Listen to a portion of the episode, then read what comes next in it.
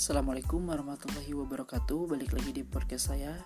Di podcast saya kali ini uh, Seperti biasa akan menjawab lagi uh, Pertanyaan seputar ekonomi Islam Yang mana pertanyaannya ini Sebutkan dan jelaskan prinsip pokok Yang akan menjadi pembangunan struktural Dan kerangka ekonomi Islam.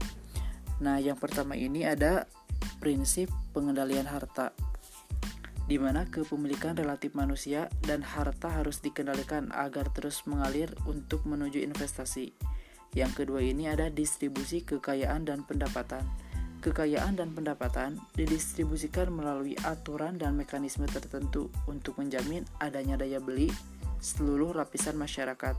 Dan yang ketiga ini ada berinvestasi secara optimal dan berbagi resiko atau no riba.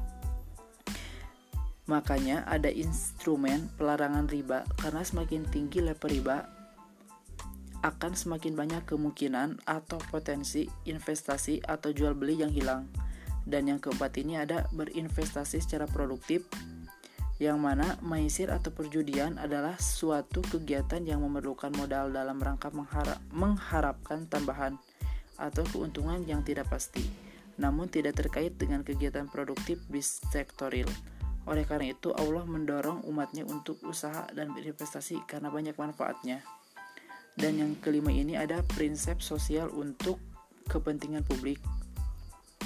Di samping menurut investasi dengan berbagai resiko secara optimal dan produktif, ekonomi syariah juga mendorong partisipasi sosial masyarakat untuk kepentingan publik.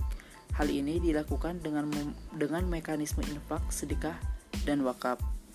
Dan yang terakhir ini ada bertransaksi atas dasar kerjasama berkeadilan transparan, tidak membahayakan, tidak dolim, dan tidak mengandung zat haram. Mungkin hanya itu. Wassalamualaikum warahmatullahi wabarakatuh.